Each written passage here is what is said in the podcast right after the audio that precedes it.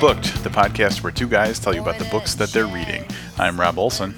And I'm Livius Evans. This episode will be reviewing Yellow Medicine by Anthony Neil Smith. Uh, Smith is the author of uh, Psychosomatic, The Drummer, Yellow Medicine, which we're reviewing tonight, Hog Dogging, and Choke on Your Lies, which is available exclusively as an e original on both Amazon and Barnes and Noble. Uh, Smith was born and raised in Mississippi, currently lives in Minnesota, and is the Director of Creative Writing at the Southwest Minnesota State University. All right, a little bit about the story. Uh, we pulled a synopsis off of actually the Barnes & Noble website. I will read a little bit of that for you now. Anthony Neil Smith's acclaimed 2008 novel Yellow Medicine is about a bad cop gone worse named Billy Lafitte. Lafitte bends the rules a bit too much as a cop on the Mississippi Gulf Coast, and after Katrina hits, his luck runs out.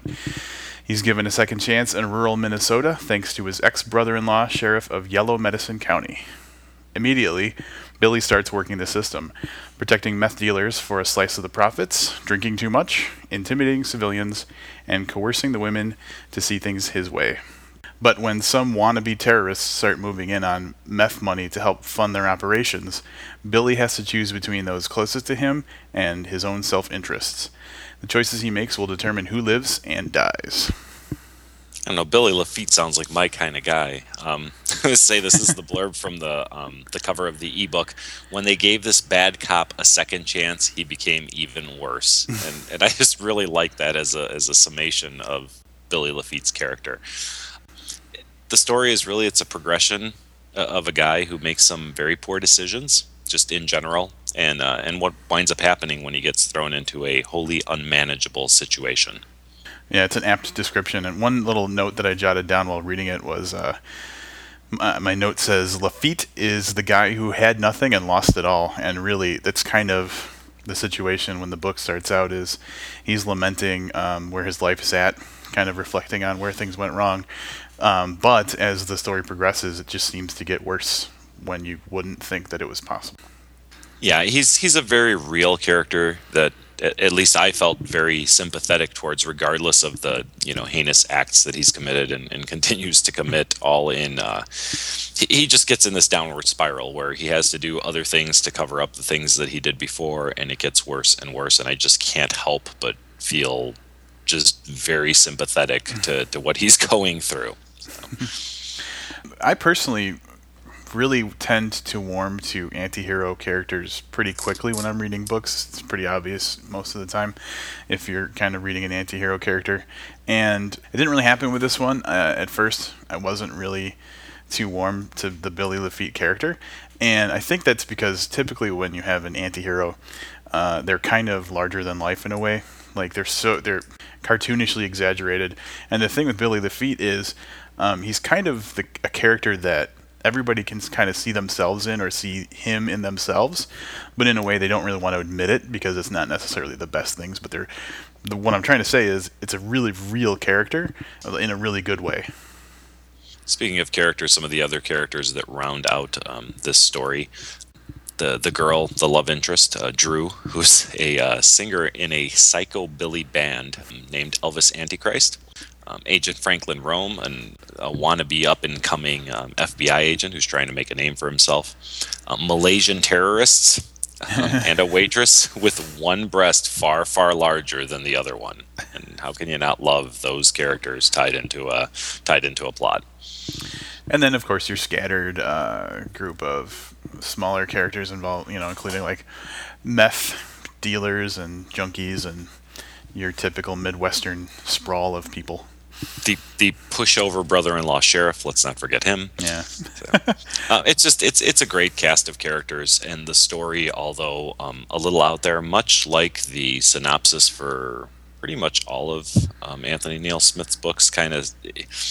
Okay, read the synopsis, and I wonder, okay, how is he going to pull this, you know, this cast of craziness or this insane plot kind of together into a cohesive story? And he really does a good job with it here in Yellow Medicine. The book does not. Uh, it, it doesn't bore and it certainly doesn't disappoint. Yeah, that's the thing that I was kind of struck with the whole time was uh, it, it kind of runs a spectrum from things that are very typical to things that are pretty extraordinary that I wouldn't expect would work in a story, and somehow he balances it all, or not balances, but he equalizes everything so that the mundane things are well written enough to be interesting, fit in the story well, and the kind of outrageous things or the things that are might be a stretch of imagination if they weren't written well. Also just feel so natural. The story because of that i believe uh, it just feels it's very comfortable. It just it just flows very well. I will say this one of my personal peeves about authors is the overuse of dream sequences to tie in um, you know to tie in elements of a story and i hmm. really really hate it and i know rob knows this about me.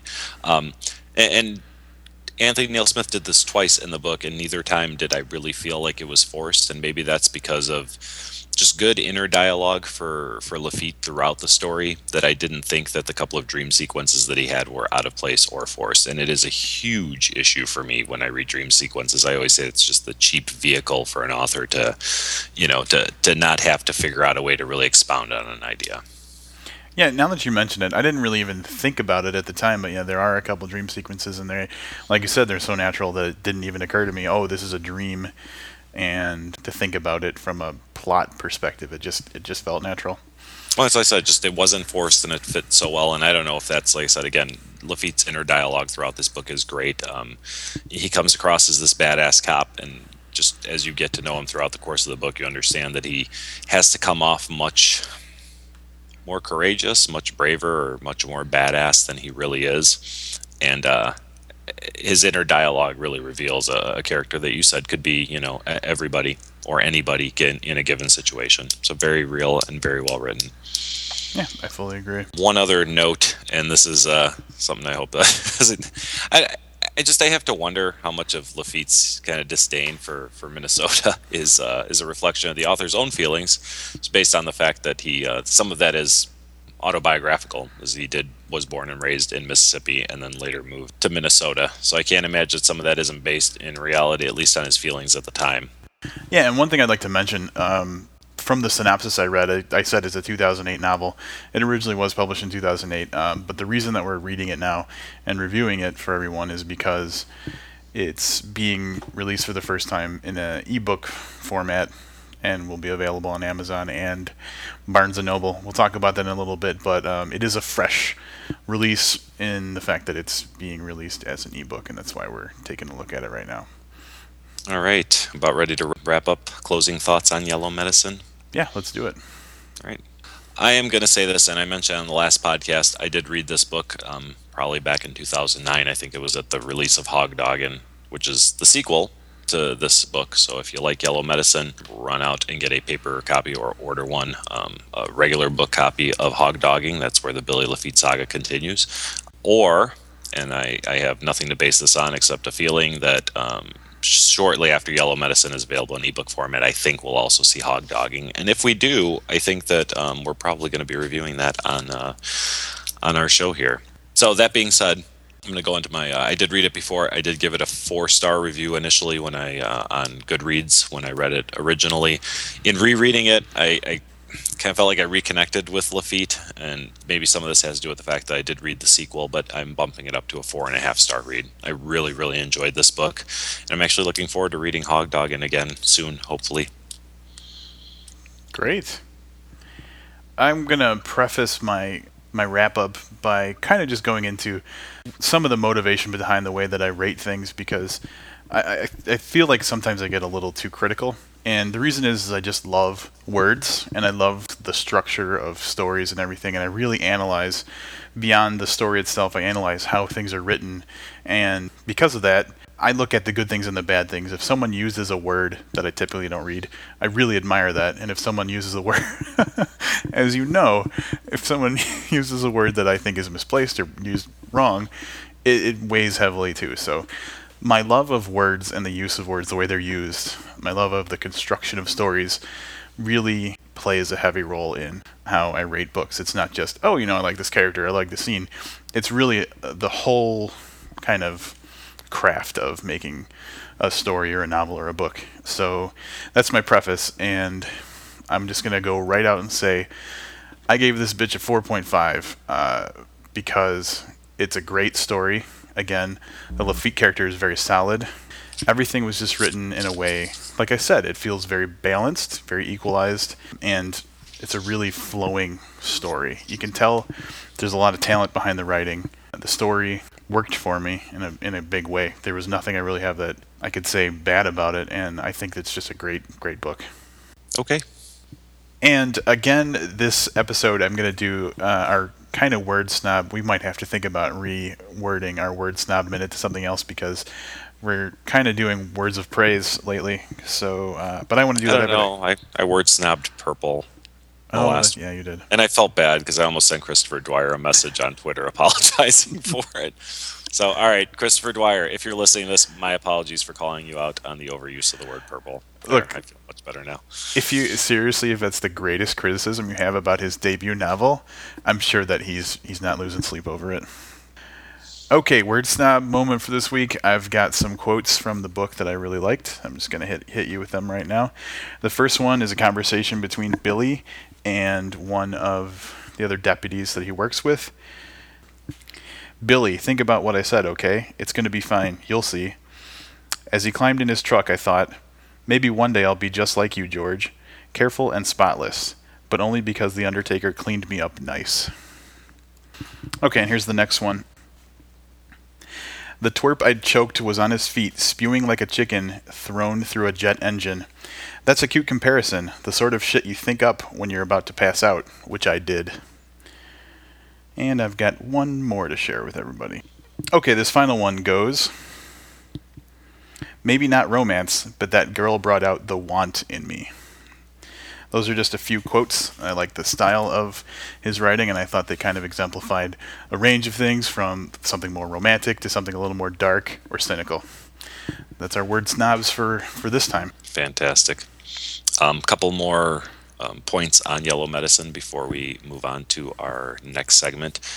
Again, I mentioned um, Billy Lafitte's story continues in Hog Doggin. Um, and Smith recently teased on his website, and I'm very excited about this. He may be uh, bringing back Billy Lafitte soon, possibly either in some short stories as a prequel to Yellow Medicine, or maybe what I really hope to see um, the next chapter in his story. So hopefully we'll be seeing that soon. I also forgot to mention at the author intro portion of the show that he is also the um, publisher of the noir webzine Plots with Guns, um, which has been newly redesigned um, for the believe it's the April or maybe May edition. So check that out. It's some free reads from some great, great crime um, writers. And I can't believe we got through the whole review without saying the word crime or noir. I don't know how we managed to do that, considering he's a crime noir author and does a very good job at it. So check him out at Plots with Guns. You can also, if you want to contact him, you can catch him. He is at Doc Noir, D O C N O I R on Twitter. Very active on Twitter, this gentleman. Very good and very funny at times too. You've got to watch some of his videos. If he pops up a link to a video he's done, they're they're very entertaining. A couple other words real quickly on Anthony Neil Smith. We mentioned this a little bit last week, and just want to reiterate and expand on a little bit. He's been a very vocal proponent for um, for cheaper ebooks. As you guys know, if you read ebooks at all, you know, you're looking at prices that that not only rival the paperback costs, but in some cases the hardcover costs. Um, he's priced his entire e collection, which is six books now, um, for a total of about $6 on Amazon.com. As a point of reference, David Baldacci's new newest book, The Sixth Man, is currently more than double that at $14.99. So make a good budget buy. You can get six books for six bucks. You'll read some entertaining stuff, some fairly original stuff, and, you'll be supporting a, uh, a smaller press author, someone who's currently doing his own publishing. While he's, I think, while he's searching for publishers for some of his other books, but it's a it's a terrific value, and and it uh, I think it'll speak volumes to the publishers if we stop buying fifteen dollar ebooks and start supporting the guys that are you know putting their heart and soul into these books, and then only asking us in turn to spend the you know the equivalent of a value menu cheeseburger to read one of their books. That one line really rolls off the tongue. Six bucks for six books. There you go. I just want to say really quick Yellow Medicine, we've been talking about, we reviewed it. It's going up on Amazon. You can get it May 1st. We could start a little groundswell here. If you go and buy it May 1st around 2 p.m. Eastern Time, blow them up, get them, get them up in the Amazon ranks for book sales. And because uh, he deserves it, it's a great book, and I think that everybody should read it. Also, like Livius said earlier, follow him at Doc Noir. aside from the fact that he's kind of active and funny on there, I think he's linked to some old stuff he's written, like some shorts. I, I can't remember the name of the one, but recently he just threw a link to a short story he wrote, and I read it in five or ten minutes. You know, like a little five thousand word story. Oh, the roadkill story! I Yeah. forgot all about that. That was Yeah. very entertaining, and yes, it was very short but very entertaining. Yeah, so totally added value if you just want to catch a quick, very original, entertaining read. It seems like that's the kind of thing he'll do. He'll just throw stuff out there. So very interactive on Twitter at Doc Noir, and again May first, 2 p.m. Head over to Amazon and buy Yellow Medicine and help him get some good rankings on Amazon. All right, after you're done reading all of Doc Noir's books, um, here's some other suggestions for some things I feel are kind of similar. It's actually one series. It's the Hap and Leonard series by Joe R. Lansdale. Um, I myself have read the the first seven. Um, haven't quite gotten around to book eight. It just came out uh, last month uh, in March. Uh, book 8, uh, Devil Red, was released in March of this year. The series follows two longtime friends through their misbegotten adventures in Texas. Hap and Leonard are a couple of good old boys. Um, Hap is your very traditional good old boy. Leonard is an African American homosexual good old boy. The relationship between these two really makes the book. Like I said, their their adventures are, um, you know, hijinks ensue is one way to go about it, but they're um, similar to Anthony Neil Smith in the the dark crime area, but they do get involved in some you know fighting off the criminal type element. But they take place in um, eastern Texas, and the feel is very similar, like the setting, the feel, and then the relationship between these two is is really really good. Um, highly recommend it. Um, Lansdale's written you know dozens and dozens of things. The only other one I'm going to push today is uh, the novella that he wrote that was adapted into the film classic Bubba Ho-Tep, one of my top five movies of all time. And if you want to see an original piece of, uh, of fiction, watch this movie. It's about uh, Elvis Presley in a retirement home who then meets John F. Kennedy that was dyed black and put in the same retirement home, and together they fight a soul sucking zombie. Again, insane plot, an incredibly touching and heartwarming movie. Lots of laughs, lots of good stuff there. So check out Hap and Leonard, and definitely check out Bubba Ho-Tep. Have you both read and seen Bubba Ho-Tep? I have. I haven't read it. I've only seen it. So is it pretty faithful? The, is the It is. It is very faithful. It's it's a little bit longer. I mean, it expands a little bit the story, the original short story, and I, it's been a couple of years, maybe 35, 40 pages, and it's you know probably close to a two-hour movie. So yeah, they expanded on it a little bit, but it is very faithful to the to the uh, novella. Yeah, I thought it was a pretty crazy movie, but definitely worth a watch. And I've got a shout out for this episode. I want to talk a little bit about Joshua Allen Deach and the book he recently published called The Strangeness in the Proportion. Published by White Wolf Publishing. Uh, it was released serially online in 19 parts, and uh, from what I understand, is soon to be published as an ebook. Joshua Deach, I can give you a little bit of a backstory. I got a, a, a bio from his blog I'll read out. Joshua Allen Deach fell back on writing ever since his guidance counselor informed him that Spider Man was not a viable vocation. While you sleep, he weaves words in the plasma cauldron of his computer screen under the twilight laughter of a black light. Advised by Rubber Raven and his pet snake Lenore. Joshua has a fondness for fedoras, finds happiness in voodoo doll smiles, and does a mean Christopher Walken impersonation. Recently, Joshua journeyed to Norway to write for a video game company. He's currently without his snake and rubber raven. And just to give you a little insight about what this book, The Strangeness in the Proportion, is like or about, from what I understand, I haven't had a chance to read it yet, but from what I understand, it's essentially about uh, a forensic pathologist who falls in love with someone who he then has to go and find. And I'll give you a quick one of his synopses that he wrote for it, which I thought was pretty entertaining and pretty telling. Necrophiles need love too. They just have to dig down deep for it. So it's definitely a horror themed book. Uh, I've read a couple of short stories that Josh wrote actually for an online originally was published in an online e-zine called Bloodlust UK. Later on, he uh, allowed us to republish them in a zine that we put together called The Nimrod. And I, I'm I'm trying to think the best way to describe his writing. It's definitely dark, twisted, but with a, a really clever humor to it. So I'm really looking forward to getting into Joshua's book when I got some time on my hands. I'm really looking forward to. I'd really like for us to review his book when it's available kind of to the general public. As you mentioned, is currently available online, 19 pieces at a time. I'm going to totally step on your segment, and I want to read one of the other synopses because I really like synopsis number two. and that's there are four different synopses for this book on his site, and the second one is boy meets girl, boy loses girl, boy gets girl back, one piece at a time. So yeah. I'm very much looking forward to reading this myself, and I. I kind of cheated today and went onto the website and clicked on it. And luckily, I was doing it from my crappy phone because it locked up on me after I was reading three or four, I don't know, sentences worth, and I had already enjoyed it more than the current book that I'm reading for our next podcast. we will be putting up links to Joshua's website blog that he's got uh, actual individual links to all 19 parts. So he's got it available to read for free right now. Eventually, I believe it's going to be at least an ebook and probably published in print.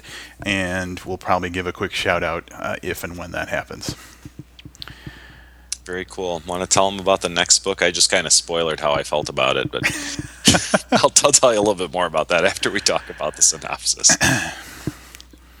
All right. The next book that we're reading uh, is The Pale King by David Foster Wallace. I'm going to read you the uh, quick synopsis on the book jacket because I'm all about reading synopses tonight. That's my thing for this podcast. Better you than me, bud. The agents at the IRS Regional Examination Center in Peoria, Illinois, appear ordinary enough to newly arrived trainee David Foster Wallace. But as he immerses himself in a routine so tedious and repetitive that new employees receive boredom survival training, he learns of an extraordinary variety of personalities drawn to this strange calling. And he has arrived at a moment when forces within the IRS are plotting to eliminate even what little humanity and dignity the work still has.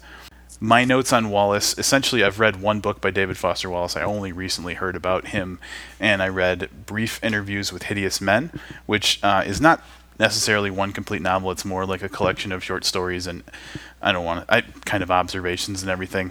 But um, people who aren't familiar with Wallace's style, he writes. It's it's very kind of dense and hard to understand sometimes. He is used lots and lots of footnotes to the extent where some of his footnotes are longer than the passage that they're referring to.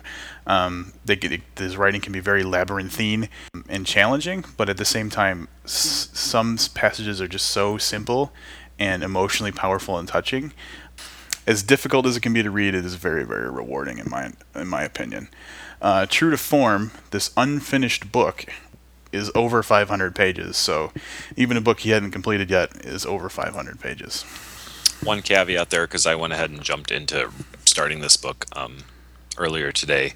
Um, at 500 pages plus, I'm not really sure. I, the note that's by his editor, I think it's his editor, I could be wrong, says that at the end are some of his notes. So I don't know how much of that you know how much of that story if it's you know 60 70 pages but apparently there was a lot a lot a lot for them to work with um, in putting this book together so um, like i said four pages in this is probably the uh, the earliest review i've ever given a book so far I don't like it. It's a little hard to read, but I'm going to give it another shot. So I'm not going to give up after four pages, and this is my commitment because I said we're reading it, so we're going to read it.